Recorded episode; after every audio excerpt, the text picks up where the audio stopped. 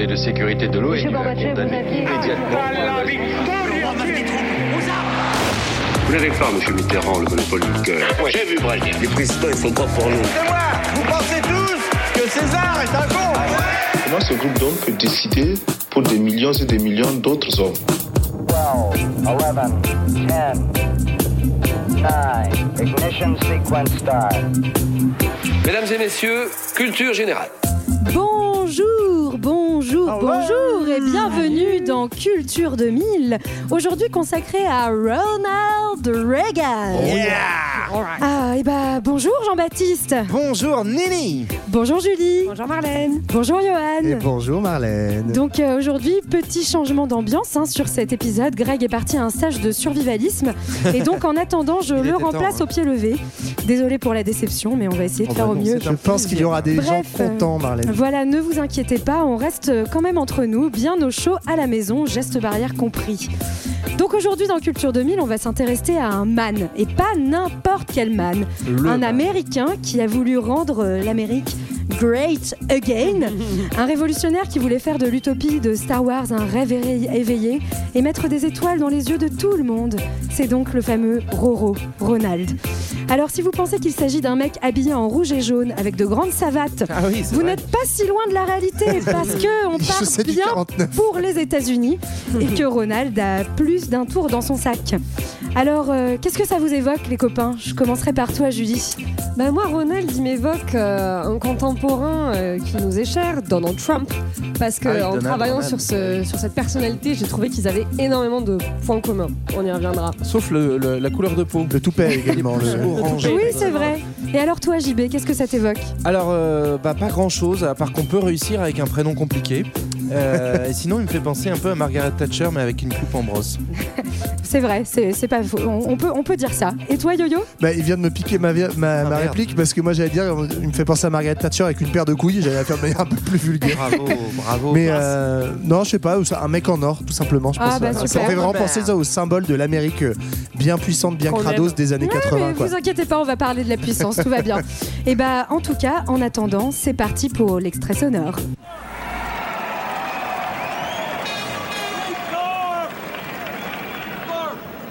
Eh bien, je dois dire que ma première émotion ce soir, c'est de me retrouver pour la première fois depuis bien longtemps dans un film en prime time.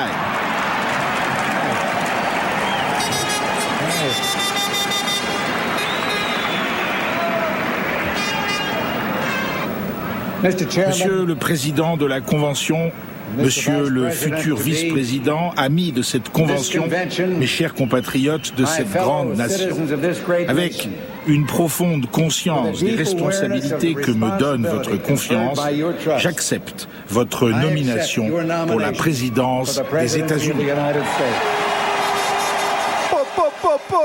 Qu'est-ce qu'il y a Et voilà, bon bah, en tout cas, euh, voilà, c'était Ronald, donc Roro de son petit nom. Je, je Qui- m'attendais à un truc un peu plus ambiancé, tu vois, ça Ouais. manque un peu de, je sais pas, de musique, de Bah. Par écoute, contre, il y a un euh, vous vous êtes là déjà à l'époque.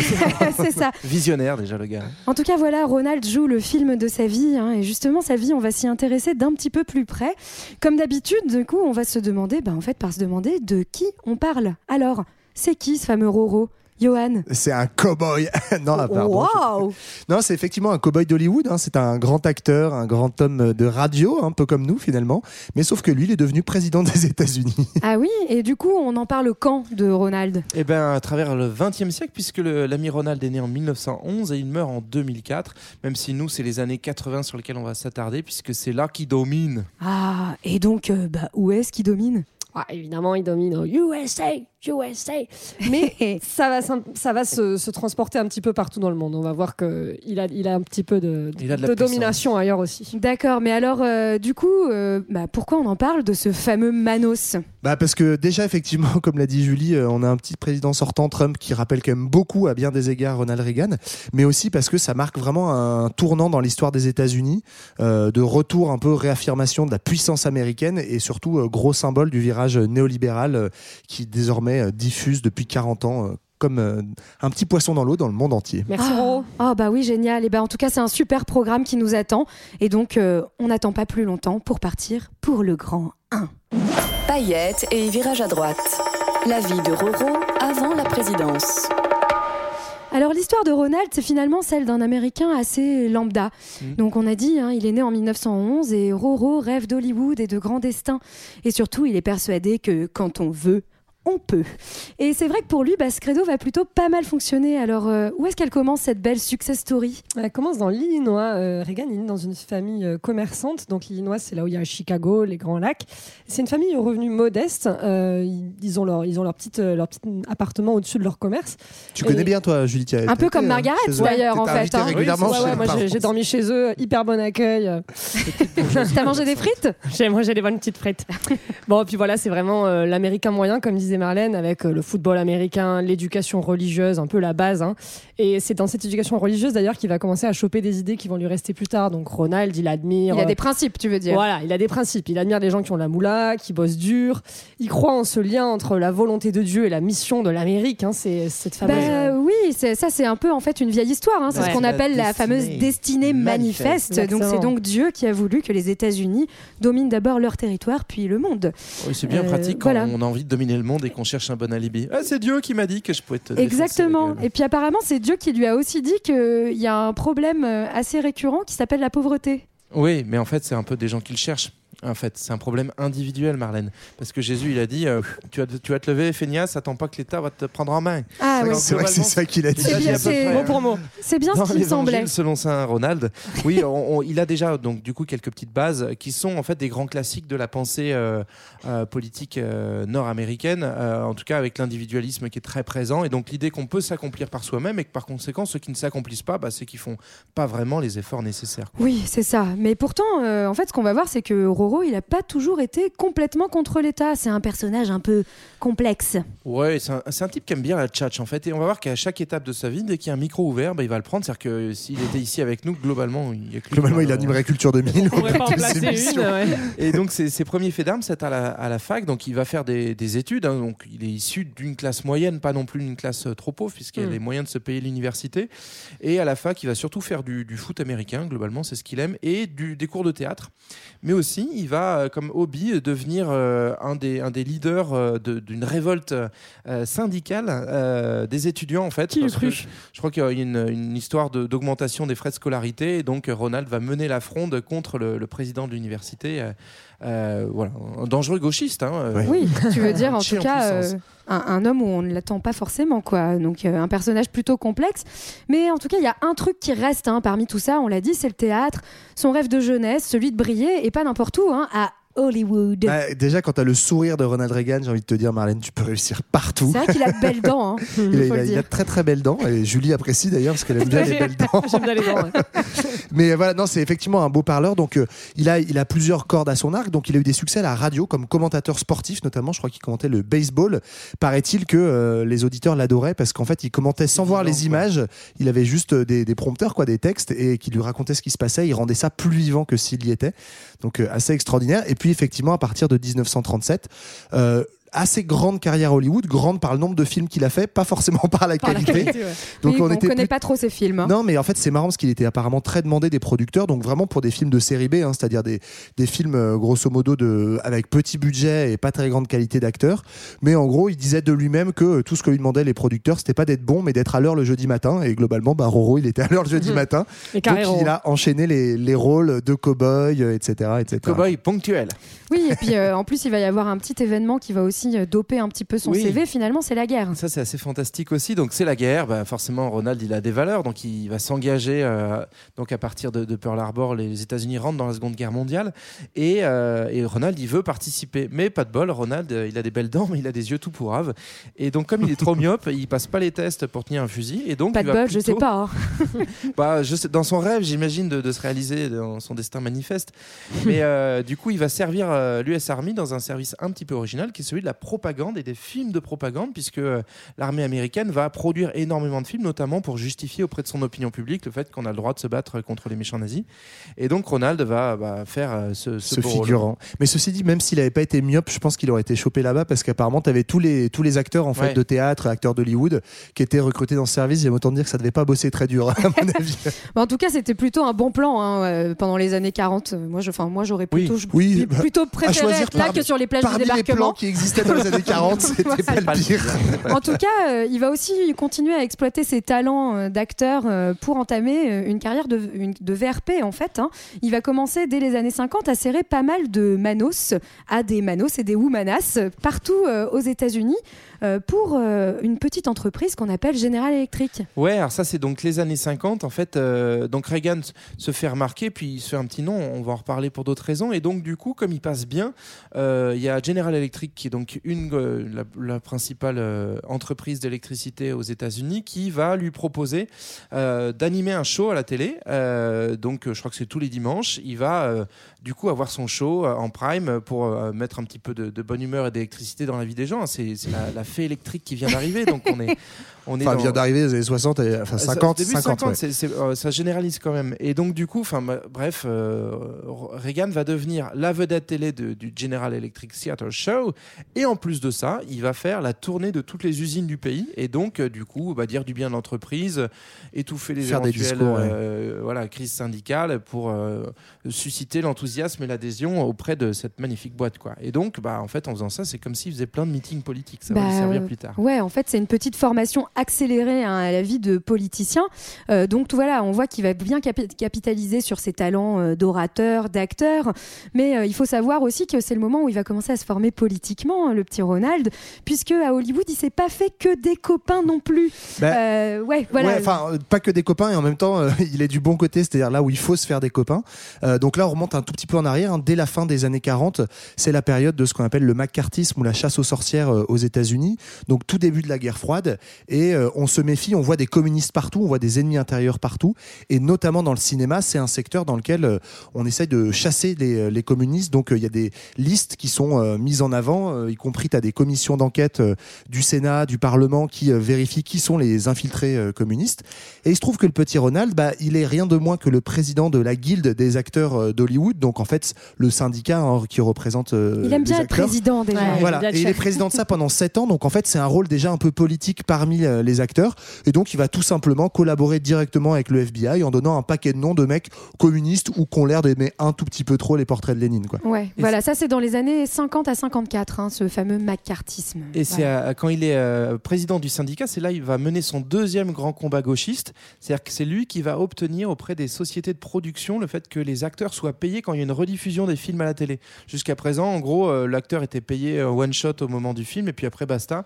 Et donc il va mener une lutte acharnée. Donc on est encore à- avec un Ronald, Sur Ronald un peu- syndicaliste, un peu quoi. ambigu, Complexe. quoi. Mais voilà, syndicaliste jusqu'au bout. On Ouais, balance- c'est la CFTC, quoi. C'est genre et- balance tes cocos, mais si on peut Oui. gratter pour la corpo, c'est bien. Enfin, Voilà. ambigu, mais euh, qui commence euh, à devenir un sacré, sacré libéral. hein. Il commence à lire un petit peu euh, Ronald aussi. Il n'y a pas que la télé dans la vie, les copains.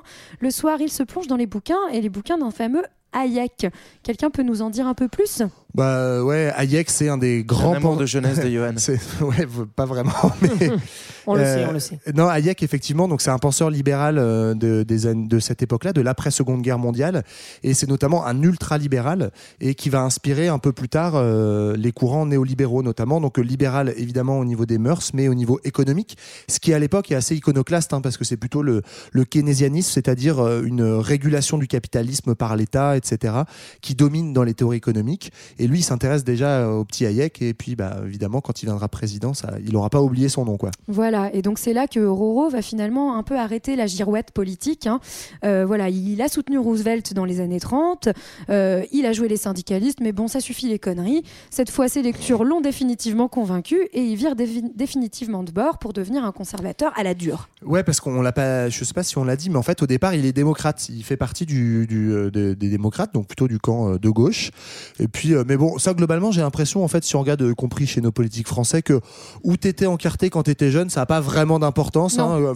Tu te places là où va le vent. Donc, Mhm. lui, il était démocrate. Puis après, finalement, il vire dans le camp conservateur des républicains. Mais effectivement, comme tu disais, c'est quand même beaucoup plus en adéquation avec l'ensemble de ses idées. Il rejoint dans les années 60 euh, la NRA, qui est donc le lobby pro-armes aux États-Unis. Euh, il est opposé aux droits civiques au nom du fait que euh, on va, on va pas t'interdire de ne pas vendre une maison maison à des noirs si t'as pas envie de leur vendre. Euh, il est, euh, il s'oppose au Medicare, donc qui est la réforme pour euh, mettre une assurance santé publique pour les retraités de plus de 65 ans. Bref, Mise il est effectivement, voilà, donc il, il commence à développer comme ça tout son panel d'idées bien libérales et donc euh, il met ça en cohérence avec sa, sa petite carte républicaine. Exactement, et donc il va commencer en fait, à défaut de devenir une grande star de cinéma, à peser dans le game politique en se rendant, enfin toujours du côté de l'Ouest, dans ce bel État de Californie. Ouais, euh, c'est en fait, euh, il va être élu euh, gouverneur de Californie, euh, qui veut- un poste qu'il va occuper de, de 67 à 74. Avant ça, il a aussi euh, soutenu la présidence de Barry Goldwater et il a délivré un discours en fait sur l'importance du gouvernement réduit justement à ce moment-là, pendant cette campagne, qui a vraiment lancé sa carrière républicaine. Ils se sont dit, Ah, il y a un gars là, il Ouais, vachement il a bien, bien. Euh, il parle de gouvernement réduit, ça nous plaît. Et donc, euh, voilà, ça lance sa carrière. Il se présente euh, pour être élu gouverneur de Californie et il est élu deux fois. Et en fait, c'est vraiment pendant ces deux mandats qui ça va vraiment former sa carrière politique. Euh, il va tester ses nouvelles idées, donc diminution des aides sociales, euh, défense de la peine de mort. D'ailleurs, il a regretté qu'elle soit pas suffisamment appliquée euh, en Californie. Dommage. Voilà, puisqu'elle est, elle, est- elle était en vigueur. Et hum, il a aussi réprimé les mouvements étudiants par l'armée. Donc on voit qu'il y a vraiment eu un basculement entre je mène la révolte à la fac et là maintenant j'envoie euh, j'envoie l'armée euh, Oui. pour réprimer les mouvements étudiants. Quoi. Et Tu ça- veux dire va qu'il est pas, tr- pardon, il est De- pas très Summer of Love, quoi. Pas très Bof, Summer bof. of Love, en tout cas, il va s'affirmer à ce moment-là. C'est vrai que euh, d'un point de vue contexte, en fait, Reagan est, est gouverneur de Californie à un moment hyper charnière des États-Unis parce qu'on est en pleine guerre du Vietnam et c'est là où va émerger une contre-culture dont on a déjà parlé, par exemple, dans l'épisode sur les hippies. Euh, et donc Reagan, lui, va vraiment euh, incarner la société conservatrice qui prétend qu'il faut euh, être dur et pas s'amollir comme les cheveux longs. Donc c'est notamment au nom de ça qu'il va interdire le LSD euh, en, en Oh. Californie. euh, Ah bah, C'est pas très sympa. C'est pas 1966. prouvé que ça fait du mal le LSD. Bon, en tout cas, on ne sait pas si lui a essayé, mais il, Je il pense était pas. contre. Et puis, euh, surtout, il va en- envoyer, donc tu le disais, euh, le- les troupes en fait contre contre les manifs des étudiants à Berkeley. Et de contre, manière très violente. Hein. Contre Mm. les voilà, euh, notamment c'est lors d'une manif anti-Vietnam en 69 où il y a carrément un étudiant qui est tué, un autre qui perd la vue. Hein, déjà à l'époque en manif, on savait perdre son œil. Euh, donc Ah, du coup, euh, ça, ça va aussi, même si paradoxalement ça va le montrer comme une figure un petit peu autoritaire et, et comment dire euh, dure, en fait, ça va lui faire gagner des points qui vont lui servir pour plus tard. hein, quoi. Il, est, il est prêt à taper dedans pour montrer que c'est l'ennemi des hippies et tant mieux si ça lui donne un, une- un aura euh, national. Ben, comme tu disais, JB, en fait, c'est vraiment une période un peu charnière et où les camps, entre guillemets, se radicalisent un peu. Alors, toute proportion gardée pour les États-Unis. Mais effectivement, il y a un gros mouvement de contestation sociale chez les étudiants, du côté des droits civiques aussi. Et donc, les conservateurs, ben, ils font un- quand même déjà un coup de barre à droite, au moins sur la question des mœurs, sur la question de l'ordre public. Et, euh, et donc, euh, bah, Ronald, il se place à ce moment-là euh, en Californie comme le leader de cette, de cette droite conservatrice. Il va aussi le faire sur la- le pan euh, des questions sociales, déjà, avec une petite formule que moi j'ai bien aimée. Donc, pendant euh, ces huit ans à la tête de l'État, il va pas faire que ré- réprimer les mouvements étudiants, mais il va diminuer drastiquement les aides sociales en disant qu'il faut remettre au travail les mendiants de l'aide sociale. Voilà, donc euh, il a cette image comme ça que les gens qui dépendent de l'aide sociale sont des mendiants et euh, avec une idée très libérale euh, du coup économiquement, mais pas dans les mœurs, on l'a dit, où il est, il est très conservateur. Oui, et donc ces fameux mendiants, on l'a vu, hein, il va bien les mater en Californie. Il va leur demander d'aller se couper les cheveux. Pendant ce temps-là, en fait, le petit Roro, bah lui, il a pas pris son LSD, mais il a bien mangé ses steaks, il a bien mangé ses céréales. C'est devenu un grand garçon. Il a voyagé, vu du pays, serré des paluches. Et surtout, c'est devenu donc un personnage politique de premier plan qui entend révolutionner le parti conservateur, donc le parti républicain, et qui entend aller toucher les étoiles. C'est donc parti pour le grand 2. President Roro. Fini de rigoler. Hein Léa, Ouais, fini de rigoler dans tes titres là. Et ouais, on l'a vu, hein, donc euh, Ronald finit de rigoler, il n'est pas sans ambition et surtout, il pense qu'il a un rôle à jouer pour accomplir le destin des États-Unis, qui consiste globalement à dominer le monde. Donc euh, à la fin des années 70, euh, il va s'y mettre et pourtant, euh, on, peut, on pourrait se dire que ça va pas marcher parce que ça va pas super bien aux États-Unis à ce moment-là. Et justement, c'est le bon moment pour avoir un type euh, qui, qui a la tchatch et qui est beau parleur et qui redonne confiance parce que effectivement, ils ils un peu la gueule de bois à ce moment-là. Il y a eu deux chocs pétroliers. Ils ont perdu au Vietnam. Euh, Nixon a dû démissionner euh, à cause d'affaires pas très claires. Et, euh, Watergate. le Watergate, exactement. Et donc, euh, Ronald il se lance dans cette course à la Maison-Blanche à ce moment-là, en promettant ce retour à la puissance états-unienne.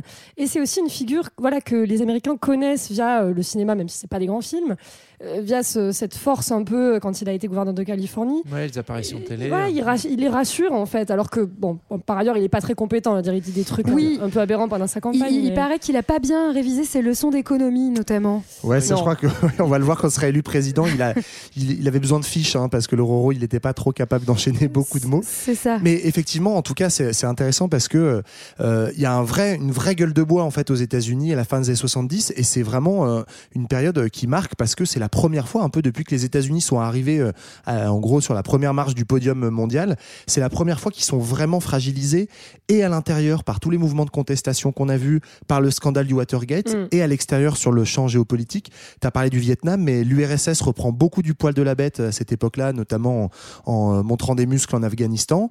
Et puis il y a euh, la révolution iranienne aussi qui commence à vraiment à, à faire de l'ombre, euh, enfin à, à plutôt bien embêter les États-Unis parce qu'il y a une prise d'otage. On en avait parlé euh, Ouais. pendant l'épisode sur la révolution iranienne, prise d'otage à l'ambassade américaine.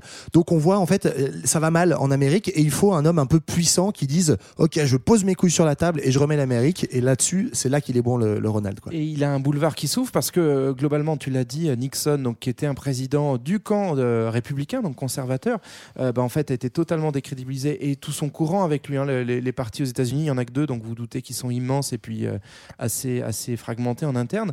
Donc à droite, en fait, le champ est libre parce que Nixon laisse un champ de ruines, et puis à gauche, c'est Jimmy Carter qui est élu président en 76 et qui fait un mandat qui est pas perçu comme réussi par l'opinion, notamment pour toutes les causes, les crises qu'a qu'a évoqué Il a Johan. pardonné Nixon en plus. Voilà. Euh, Ouais. Ça, ça s'est pas passé Et du donc, tout. quoi. pour toutes ces raisons-là, en fait, Carter arrive en fin de mandat, demande sa réélection, mais euh, face au torrent de, de communication et effectivement au- au- à la promesse d'un retour en force des États-Unis, en fait, bah, l'élection va être très très vite pliée, puisqu'en 1980, c'est Reagan qui s'impose face à Jimmy Carter. Et oui, donc si je résume, hein, les États-Unis étaient en grave crise économique, ils ont perdu une guerre qui a duré 10 ans, leurs politiciens sont corrompus, mais donc Roro débarque, on l'appelle. The Great Communicator, et il vient nettoyer tout ça, refaire de l'Amérique un pays massif, et non pas un pays de massive, hein, attention. Pas du tout. Il est donc élu en, mi- Pas trop, en, non. en 81 avec 51% euh, notamment du vote populaire. hein. Il a été élu par, par- pas- pas mal par les classes populaires et il va pas rester là euh, que pour un mandat.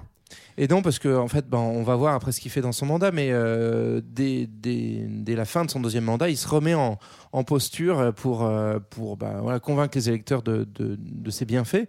Et donc toujours avec un discours très très agressif. Et en fait, il va largement s'imposer et obtenir un deuxième mandat, donc euh, l'élection de 84, euh, notamment en bénéficiant d'un petit coup de pouce euh, du destin, puisque euh, alors qu'on va le voir économiquement, ça allait pas si bien sous Reagan, il y a un, un petit, un petit mieux euh, au moment de l'élection dont il va bénéficier en disant, voyez. euh, Ouais, enfin même un, un vrai mieux hein, pour le coup, mais on, on en parlera tout à l'heure. Mais effectivement, il va réussir quand même à être très populaire dans son dans son premier mandat, et euh, c'est ce qui va permettre qu'il va être quand même largement réélu au second. hein. Il y a, j'ai vu 49 États sur 51 qui ont euh, eu, euh, qui ont voté pour les grands électeurs de de, de, de Reagan, hein, républicain. Donc c'est vraiment euh, assez énorme comme comme vague. Et ça, ça se joue vraiment beaucoup. hein, on insiste, mais sur le charisme de Reagan. Moi, j'avais pas trop mesuré ce truc-là avant de préparer l'épisode, mais en fait, il a quand même la réputation d'être d'être un très mauvais idéologue.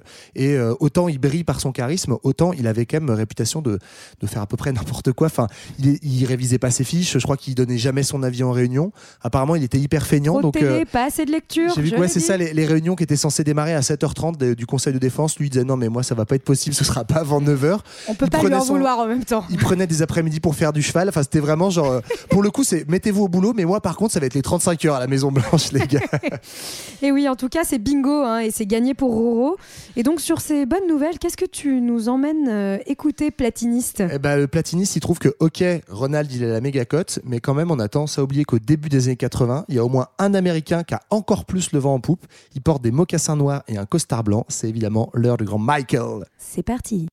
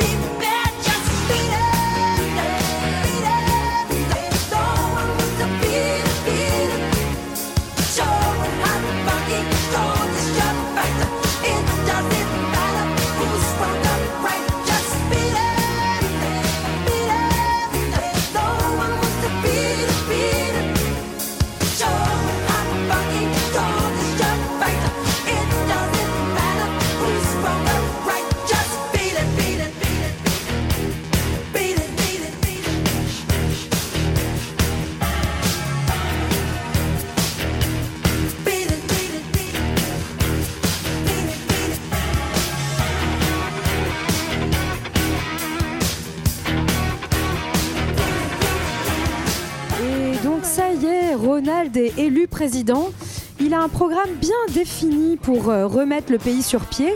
Et c'est surtout un programme euh, économique néolibéral. Et oui, qui définit un nouveau libéralisme. Et donc, a posteriori, on a appelé ça les Reaganomics. Et ouais, il a carrément son petit nom de politique Beau nom, ouais. économique. Alors, du coup, qu'est-ce que c'est? Moi, j'ai compris qu'en tout cas, il y avait trois règles pour euh, faire des Reaganomics. Une petite recette euh, comme ça que, que je peux vous donner. Plus de riches et moins de pauvres. non, Alors, c'est ça? ça, c'est- la règle globale, on va dire. Mais la règle number one, Number pour one, refaire des States un pays massif, qu'est-ce que c'est? Eh ben, il faut couper les impôts, ma bonne dame. On étouffe, on étouffe. En fait, il s'agit de, de, de libérer très clairement les, investisseurs de, de, de la charge de l'impôt. Et donc, euh, Reagan va s'attaquer dès le début de son mandat à ce qu'on appelle le principe de la redistribution, c'est-à-dire dans un pays, il y a des riches et des pauvres, on taxe les riches pour redonner aux pauvres. Et ben ça, en fait, pour Reagan, c'est pas Reaganomics.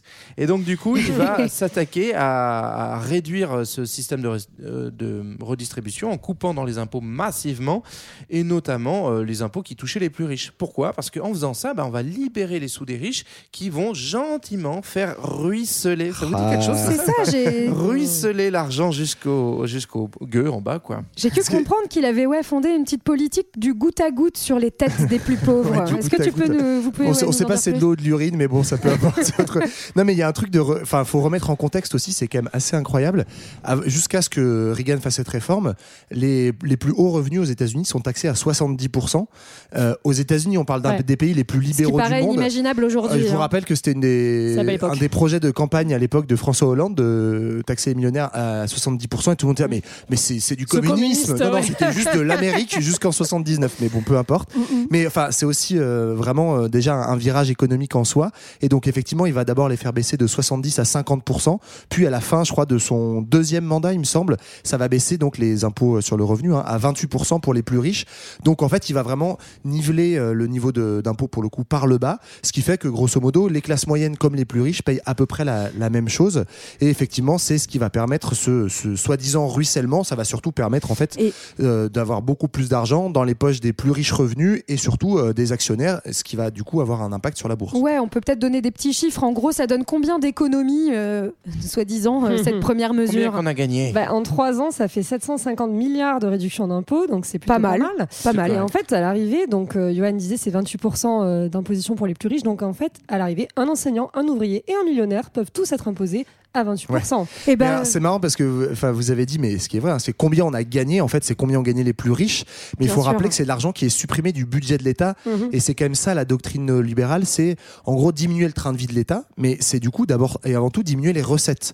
Et donc en fait euh, l'idée c'est vraiment de, de, de réduire au maximum les recettes. Donc c'est soit 750 milliards d'euros que l'État avait et pouvait utiliser. de dollars, pardon que l'État pouvait utiliser pour euh, par exemple des politiques de justice sociale euh, Coûte- de santé cher, hop, tout ça on le supprime et ça passe directement dans le secteur privé, dans les poches des plus gros. Quoi. Bah moi ça me semble parfait tout ça, elle me semble très bien menée cette première logique, règle. On va donc passer sur la règle numéro 2.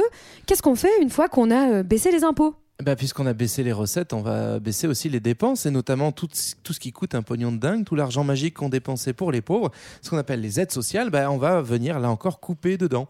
Euh, donc on est sur une réduction de 140 milliards d'aides sociales rien que pour l'année mille- euh, 1984 qui était un petit peu l'année record. On va notamment taper dans les aides pour euh, les mères isolées, pour tout ce qui permettait de, les bons alimentaires qui permettaient donc aux, plus, plus pauvres d'assurer au moins un accès à l'alimentation décent. Bon bref, euh, tout ce qui est assurance santé, voilà, tout ce qui tout ce qui va Les pouvoir aider les gens dans la misère, globalement, on va couper parce que bah, ils, a- ils ont qu'à se bouger. Donc c'est 2 millions de chômeurs qui, sont, euh, qui se retrouvent privés d'aide sociale et notamment on peut aussi parler de 350 000 personnes avec un handicap qui se retrouvent privées d'aide dès le premier mandat de Ronald. Donc hyper efficace là-dessus pour ce qui est coupé des aides sociales. Ouais, il y a même un blessé de guerre du Vietnam qui s'est entendu dire par les services sociaux que les éclats d'obus qu'il avait dans le cœur, les bras et les jambes, ça l'empêchait pas de travailler. Ouais, bah voilà. Bah, c'est vrai en Voilà, même temps. hein. Est-ce que ça donne t'empêche de taper sur un ordinateur, Julie? Ah, voilà, il suffit d'être Ah. au télétravail en période de Covid et tu peux bosser, mon gars, c'est bon. Voilà.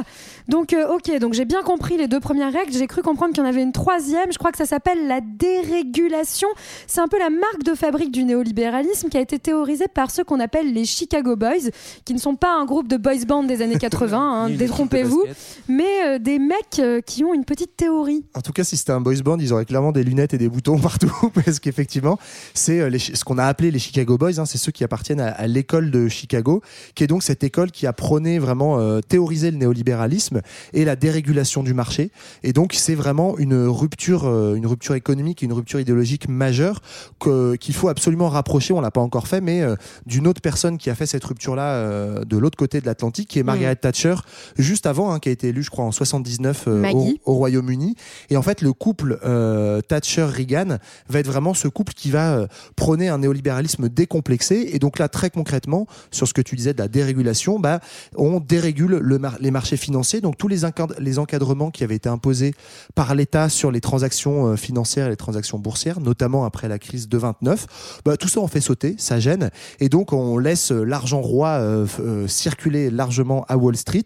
Et donc bah, c'est le retour de la grande spéculation financière et le retour des profits Maximus du côté de la bourse. Quoi. Un peu comme en 1929, avant la grande crise finalement. Voilà, bah oui, du coup, il va y avoir spéculation, petite bulle spéculative qui va éclater aussi par un, crash boursier dans la deuxième moitié des années 80. Alors, ce sera pas de la violence de, de 1929, mais quand même, ça va, ça va bien impacter l'économie aussi, quoi.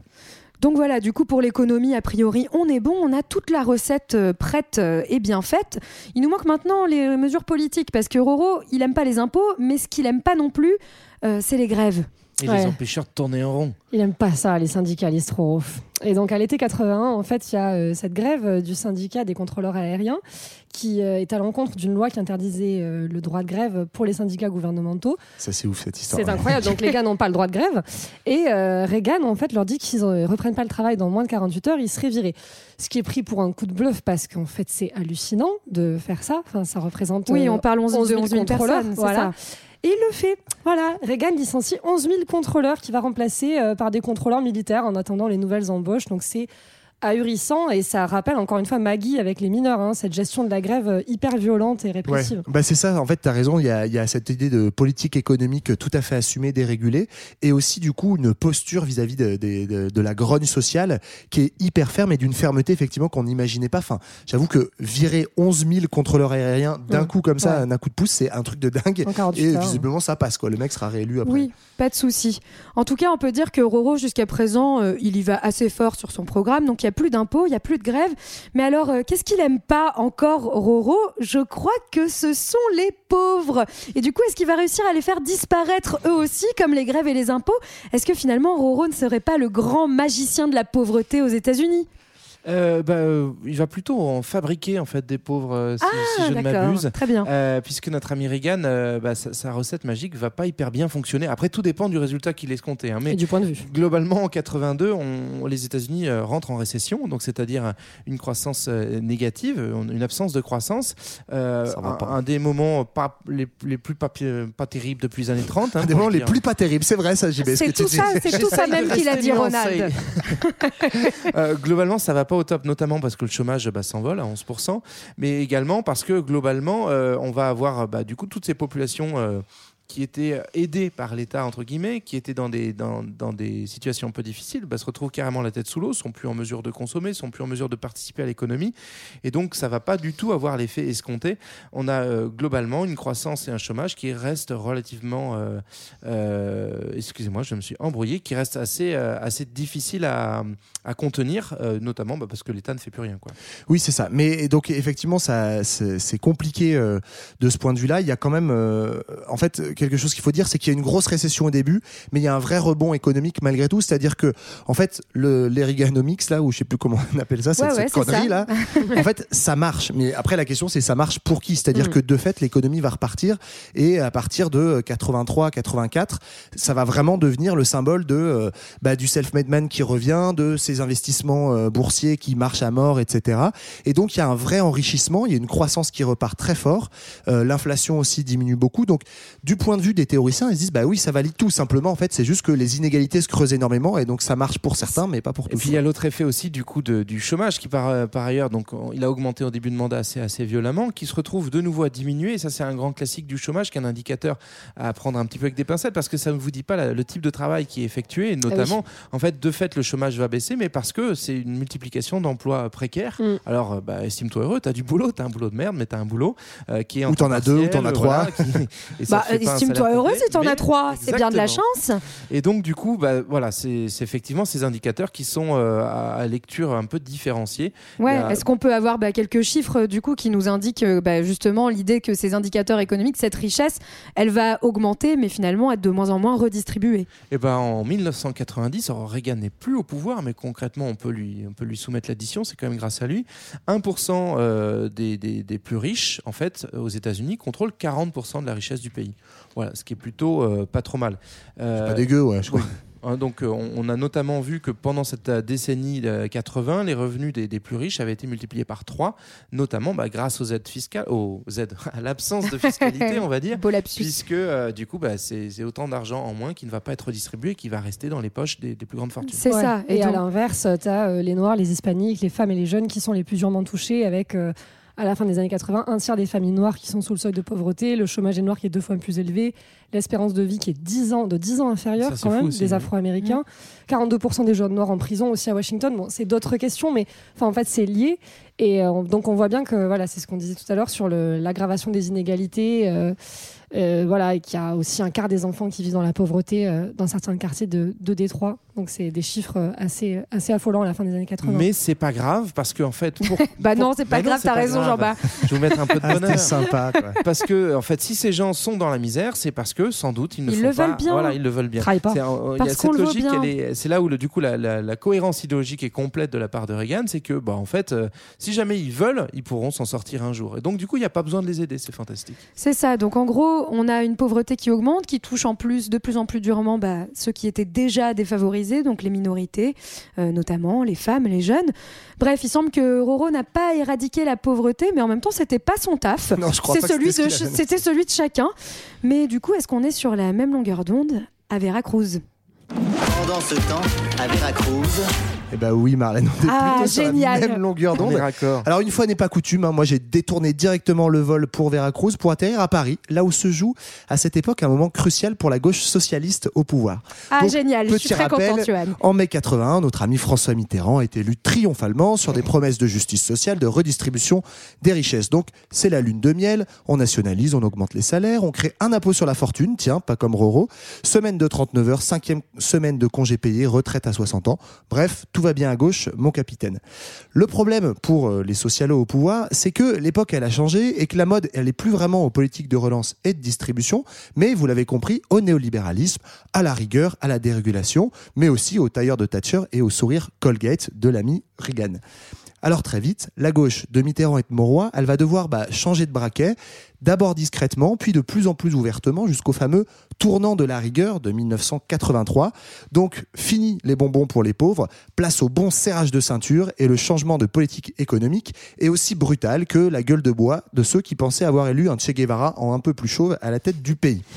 Alors le moment en fait de la rigueur est resté presque exagérément dans les mémoires de la gauche, mais ça valait bien un petit détour par Veracruz parce que à mon avis il marque bien plus que la fin de la love story mitterrandienne. Ce tournant de la rigueur, c'est la première fois tout simplement que la gauche française assume sa conversion non seulement à l'économie de marché, mais même à l'économie lé- néolibérale. Et ce moment, c'est donc celui de l'abandon de ce qui faisait l'identité de la gauche, hein. la question sociale, le soutien du mouvement ouvrier, la lutte pour plus de justice sociale et d'égalité. Et donc désormais, le Parti socialiste va changer de stratégie et va devoir se rabattre sur d'autres combats, la culture, l'antiracisme ou les questions de société.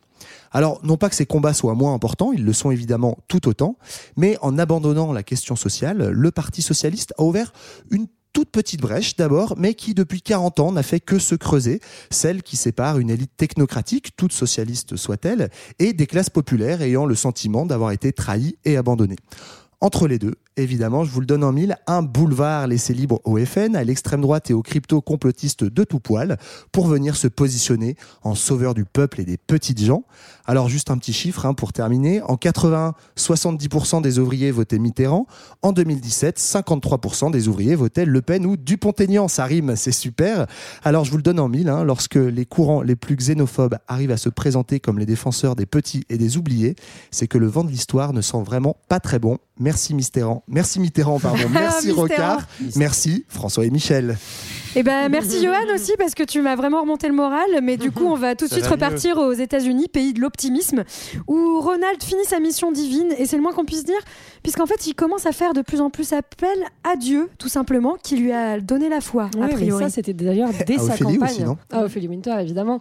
Euh, dès sa campagne, hein, le lobby euh, de Moral Majority, qui est euh, en fait une organisation évangélique, l'a beaucoup conseillé et l'a aidé. Et c'est le début de cette droite chrétienne, en fait, hein, sur laquelle euh, Ronald s'appuie beaucoup.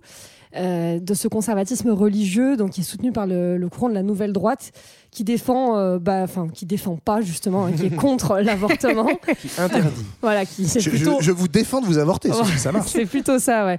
Euh, par exemple, Roro, il soutient un amendement qui propose de, de retirer euh, le droit à l'avortement. Et ça va être chaud, hein, d'ailleurs. Ouais, hein. ça a été rejeté de, vraiment de justesse à 50 voix contre 49 au Sénat, donc euh, elles ont eu chaud, les américaines.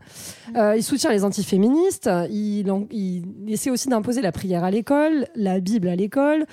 Euh, contre les principes de l'évolution. Bref, c'est vraiment un mec euh, progressiste. hein. Il attaque euh, les femmes, les noirs, les pauvres. Il traite les femmes noires de welfare queen qui se. Qui Donc en gros, c'est les assistés de l'État. voilà, quoi. qui mèneraient un train de vie de, reines de reines. les reines de la Et pas les reines du shopping. hein.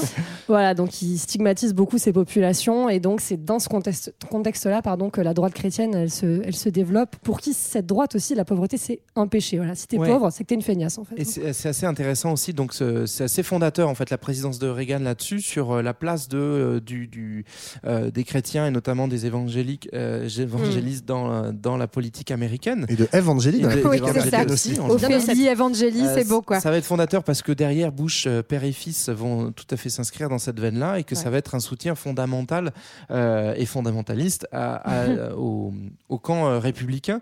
Euh, notamment, ce qui est intéressant, c'est que il y a vraiment un sentiment de quasiment de messianisme, c'est-à-dire que c'est la volonté de Dieu qui est en train de se faire. Il y a deux parallèles qui sont intéressants. Déjà, bah, l'histoire euh, donne raison à Dieu et à Reagan, puisque Reagan est victime d'une tentative d'assassinat euh, dans les mois qui suivent son Et qui l'a sauvé, JB, en même temps Qui l'a sauvé L'Esprit Saint. Bah, bien sûr. Ouais, je crois que c'est son garde du corps aussi qui l'a poussé dans la voiture, mais c'était peut-être lui. l'Esprit hein. Saint. Jean-Philippe c'est Saint. peut-être lui, l'Esprit Saint, voilà, c'est ça. Donc il y a- il y a toute une interprétation de sa part, bien sûr, c'est un communicant, donc il va pas rater cette occasion, hein, mais euh, euh, donc pour dire que bah, c'est la volonté divine qui l'a préservé pour qu'il puisse accomplir le destin. Et puis il y a aussi en parallèle à ce moment-là, euh, un petit parallèle qui m'est cher, mais au- en Israël à ce moment-là arrive aussi au pouvoir une droite très conservatrice qui va s'appuyer sur les religieux et avec aussi un discours très fort. Et à ce moment-là va se renforcer une alliance qui existait déjà entre Israël et les États-Unis autour d'une conviction partagée chez les chrétiens évangélistes que en fait il faut soutenir Israël parce que Israël euh, va pouvoir une fois qu'on aura chassé les Arabes bah, préparer la, suite, c'est-à-dire euh, le, retour du Christ, etc., la- l'accomplissement de, l'Apocalypse. On est vraiment dans, cette lecture-là qui, qui fait froid dans le dos et qui nous paraît totalement débile, mais qui va irriguer le fond de la pensée euh, et donc mettre un petit coup de, de sunshine euh, divin sur, euh, sur la politique. De Toujours classe, hein, Eh les bah ouais, fondamentalistes on- religieux au pouvoir. On a hâte en tout cas du retour. hein, euh, Oui, Donc oui, euh, en tout l'attend. cas, en attendant, les pauvres, les minorités, les syndicalistes, les femmes, Roro Holler a fait leur affaire. Il manque plus que la planète du coup. Bah, en même temps, la planète dans les années 80, c'est pas méga à la mode, surtout non. quand t'es néolibéral. Mais effectivement, euh, euh, grosso modo, le dérèglement climatique, lui, il y croit pas trop trop. Hein. Je crois que, alors, ça, ça fait partie des punchlines un peu célèbres de, de Reagan, où, euh, qui prouvent un peu le, enfin, en partie son incompétence, du moins sur le fond des dossiers, où lui disait que 80% de la pollution atmosphérique ne provenait pas des cheminées ou des pots d'échappement de voitures, mais bien des, a- des plantes et des arbres. Donc le connu, système, du CO2. voilà, Bah, les plantes relâcheraient du CO2. Donc, bon, au-delà de l'anecdote, hein, en tout cas, il va euh, réduire tous les moyens qui sont mis en œuvre pour euh, protéger le- l'environnement. et euh, voilà, et, et l'écologie ne sera non seulement pas un objectif, mais il va même relancer la, la machine industrielle bien comme il faut. Quoi. Parce que l'écologie est héritière des mouvements hippies des années 60 et on- là on trouve une vraie cohérence de sa part, d'autant plus que l'écologie politique commence à s'affirmer dans les années 80, donc il est urgent de- d'éteindre ce- ce- ces gentils hippies qui se sont mis à la politique pour sauver la planète alors que Dieu s'en occupe déjà très bien. Oui, et donc euh, Ronald continue son ménage. Il l'a fait à l'intérieur. Mais qu'en est-il du reste du monde? On va le voir dans le Grand 3. Politique étrangère. Ronald contre l'Empire du Mal. Donc euh, pendant que Roro dégage un max de pognon en sabrant dans les dépenses publiques, il y a quand même une petite guerre qui se poursuit en Scrud, une toute petite guerre. hein. Star la Wars. guerre froide, la guerre contre le mal. Et le mal, c'est qui? Les communistes, bien sûr. Alors du coup, cette euh, fameuse guerre contre le mal, où est-ce qu'elle euh, commence? Euh, ah, elle commence il y a bien longtemps, mais euh, euh, ce qui est intéressant, c'est de voir que Reagan arrive à la, fin d'une période appelée de, la détente, en fait. C'est-à-dire qu'on avait commencé à, calmer le jeu un peu avec l'URSS parce que ça coûtait beaucoup trop d'argent de faire cette guerre froide. Et en fait, Reagan, qui est très très économe sur le plan intérieur, va mettre le paquet dans la, question de l'armement et de la course à l'armement. Donc c'est par là qu'il va relancer la dynamique de la, guerre froide en mettant un paquet d'argent sur la table et donc du coup en relançant la concurrence avec l'URSS, c'est-à-dire la course à l'armement, puisque les États-Unis remettent des sous et promettent de s'armer euh, de boucliers notamment, on va en parler, bah, il faut que l'URSS puisse s'aligner.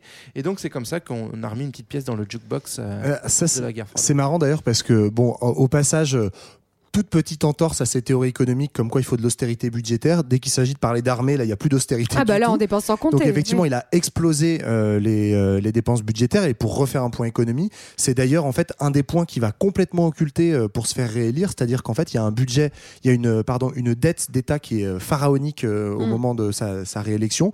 Il va évidemment pas du tout parler de ça dans son bilan. Et la dette, elle est en grande partie due aux, aux dépenses militaires.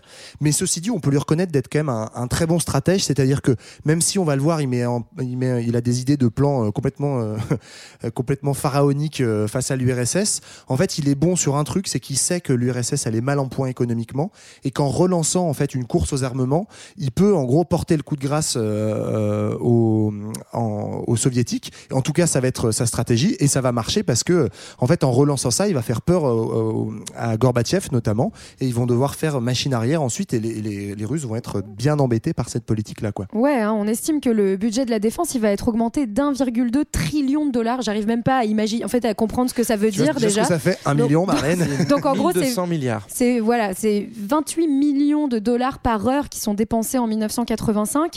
Euh, bon, bref, euh, et, et- et tout ça pour pour maintenir la paix, puisque c'est l'argument qui est mis en avant, c'est une reprise de la doctrine de la dissuasion dont on avait déjà parlé et qui va mettre en place grâce à un projet un petit peu euh, foufou qui s'appelle la guerre des étoiles.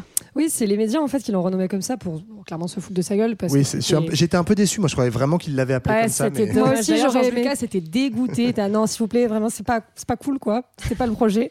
Mais en gros, voilà, contre la menace nucléaire de l'URSS, il imagine un système de bouclier spatial, de satellites et de Avec rayons lasers. laser qui serait capable de détruire les missiles ennemis en vol. Euh, bon, les scientifiques et les militaires sont assez sceptiques. Euh, les médias donc l'appellent la guerre des étoiles, mais lui, Roro, il y croit, il dépense sans compter. Et les soviétiques le prennent au sérieux. Et c'est ce que disait Ouais. euh, Johan. En fait, ça va précipiter leur chute économique parce que c'était déjà fragile. Mais euh, voilà, c'est, c'est- c'est- c'est- en fait, c'est brillant en termes de stratège, même si c'est absurde en termes de réalisation. Et y Ah, compris les scientifiques, ouais, vont avoir du mal à le suivre. En fait, au départ, il va devoir vraiment batailler pour convaincre le Pentagone. Parce que les gars sont là, genre, non, mais c'est très cool, hein, le truc que t'as pensé dans ta chambre quand t'avais 12 ans, là, le bouclier spatial avec les réseaux laser, mais globalement, personne sait faire.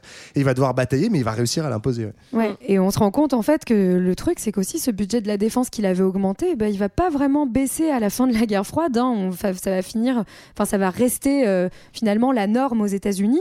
Donc euh, voilà, euh, Ronald il a montré qui dominait, qui avait la plus grosse. Il a augmenté le budget militaire, mais tout ça, ça a aussi un but hein, euh, pendant cette guerre froide, c'est de soutenir finalement des mouvements anticommunistes un petit peu partout. Oui, en fait, pardon. Euh, je t'en prie. Bah, en fait, euh, les, les États-Unis euh, euh, ont un rapport au communisme qui est un même rapport que nous on a euh, au- à la Covid, c'est-à-dire que. Je vais dire au caca, mais bon, voilà, c'est pareil. Pourquoi, Marlène Alors, je vais essayer de justifier ma, ma théorie. Et après, t'expliqueras la tienne et on votera. C'est-à-dire que globalement, le virus est partout. Et donc, le communisme, euh, c'est pas juste l'URSS, c'est qu'il peut surgir de n'importe où. Donc, on a fait le ménage. l'instant, ça marche avec le caca aussi. hein. Vas-y, vas-y. Je suis désolé, tu vas pas avoir l'image ça en tête tout du long. Vas-y. Mais ça ne surgit pas de partout. Euh, bref, on va essayer de sortir de là. Donc, dans les années 50, on avait vu par exemple comment Reagan avait participé au nettoyage interne et à la chasse aux communistes à l'intérieur des États-Unis. marche, je suis désolé. La chasse. Au secours. Pardon. Euh, mais euh, également, en fait, euh, ça peut être partout dans le monde. Alors, à, à plusieurs lieux un peu stratégiques. Il y a l'Afghanistan, on en a parlé rapidement, qui est une guerre qui démarre avant le, le premier mandat de Reagan. Globalement, l'Afghanistan, c'est un, un pays indépendant, mais proche de l'URSS. Il y a une petite révolution qui se met en route parce que la CIA euh, finance un petit peu de bazar. Et donc, du coup, l'URSS se retrouve enlisé dans une guerre pour euh, protéger son, ancien allié contre euh, cette révolte des Moudjahidines notamment.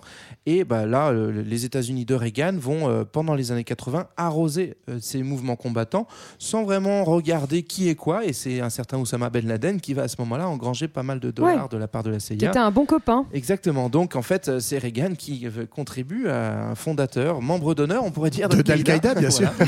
Euh, donc, ça, c'est un, un premier exemple qui montre que, bah, ça, c'est un grand classique de la guerre froide. En fait, on va armer les ennemis euh, du, de l'URSS pour pouvoir les affaiblir. Et puis après, fomenter quelques coups d'État, hein, potentiellement. Donc, euh, est-ce qu'on peut nous donner d'autres faits d'armes de, de cher Roro? Ouais, on en a à l'appel. hein. En 83, euh, il débarque, l'armée américaine débarque à Grenade pour dégager un mouvement pro-marxiste et ramener la petite île des Caraïbes dans le droit chemin.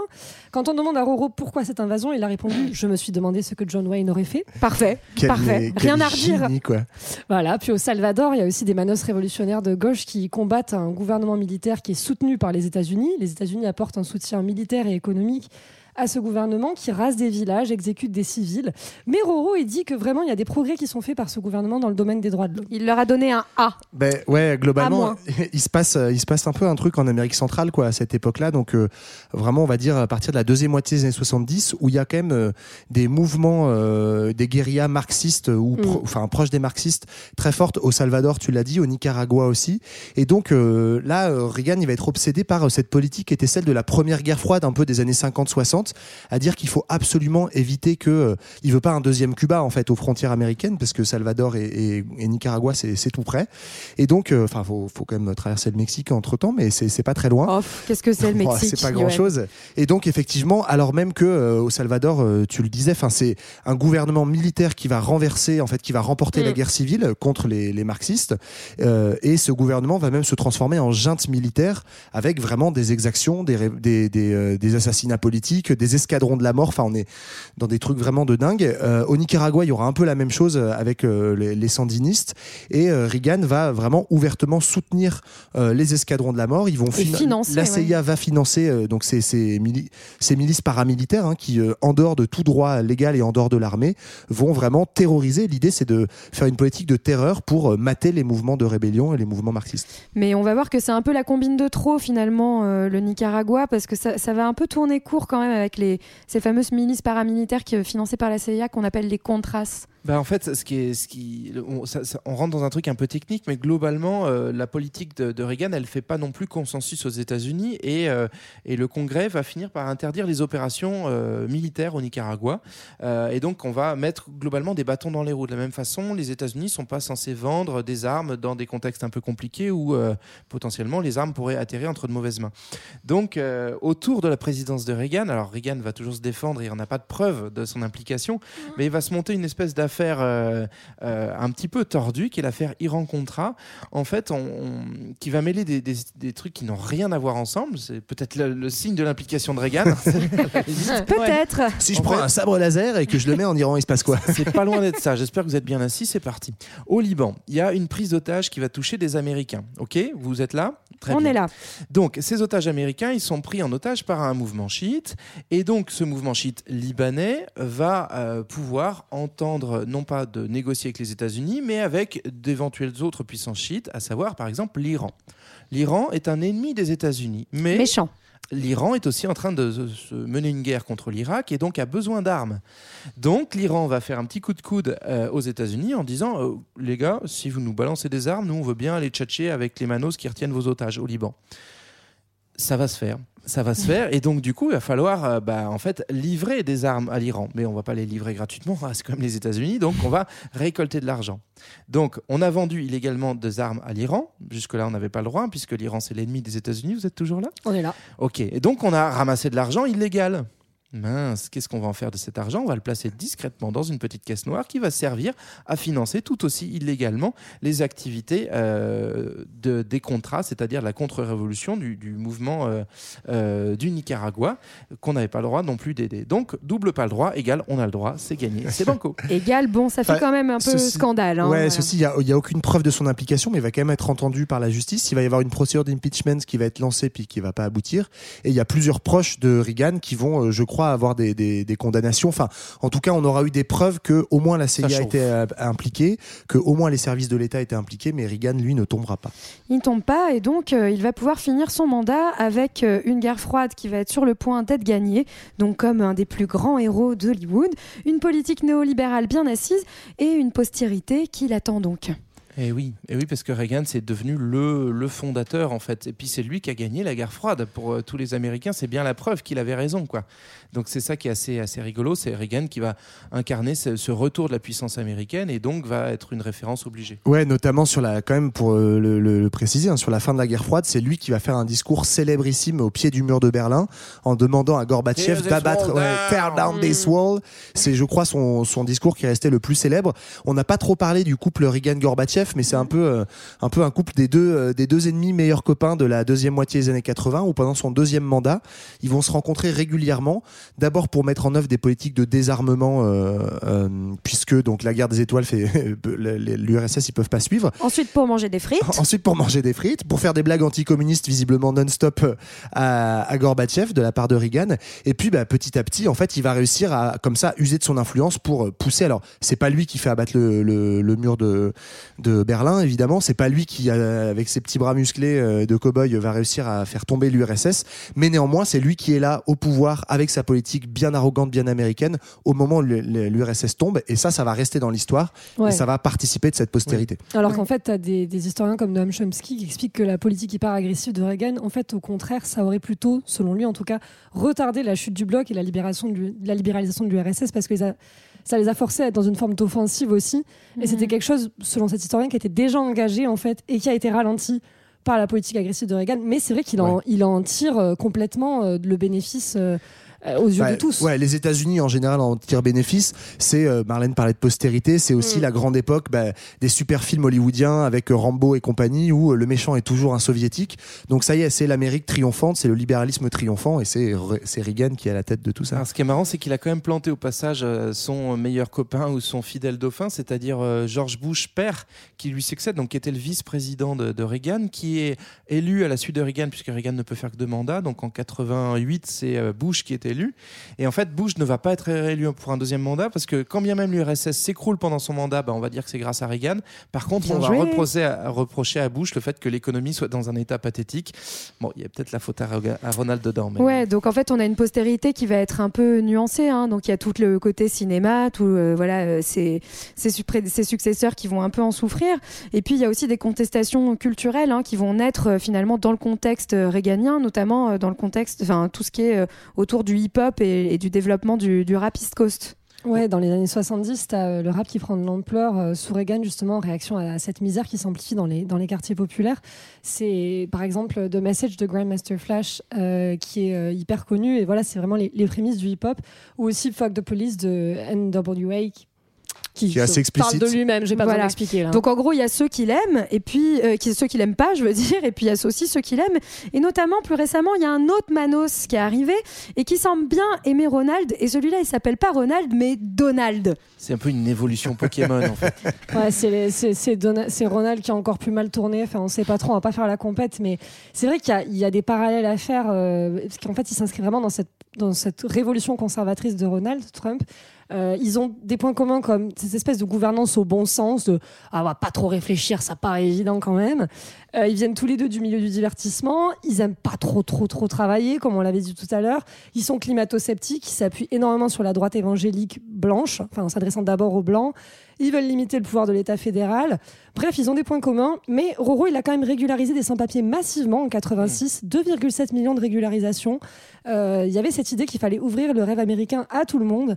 Et ça, c'est pas trop, trop le délire de Trump, comme le fait de savoir bien parler et de maîtriser euh, l'art oratoire. C'est pas trop le délire de Trump non plus. hein. Euh, dans, dans, les, dans les autres héritiers, parce que Trump, effectivement, c'est. Bon, déjà, il y, a le- il y a le prénom hein, qui aide, mais. euh, euh, c'est- La on- coupe de cheveux aussi. Et puis euh, le fait aussi que son, son slogan de copain soit un plagiat direct de celui de Reagan. Tout à fait. Mais euh, en fait, ce qui est aussi assez hallucinant avec Reagan, c'est qu'il est fondateur également, en tout cas dans sa pensée, ce qu'il a fait, ça n'a pas été défait. Et Mm. notamment quand les démocrates reviennent au pouvoir avec Clinton à partir de donc qui est élu en 92, eh ben en fait Clinton va pas du tout remettre en cause la stratégie néolibérale. On va euh, même euh, par, euh, par endroits enfoncer davantage le clou par des politiques sociales très très dures. Et même par la suite, dans les années 2000, même par exemple un Obama ne va pas revenir sur, par exemple, la politique fiscale vis-à-vis des plus riches, la redistribution. Il y a quelque chose qui, comme un cliquet, en fait, on ne va pas revenir en arrière sur, sur les, les- avancées, on va dire, de, de notre ami Ronald.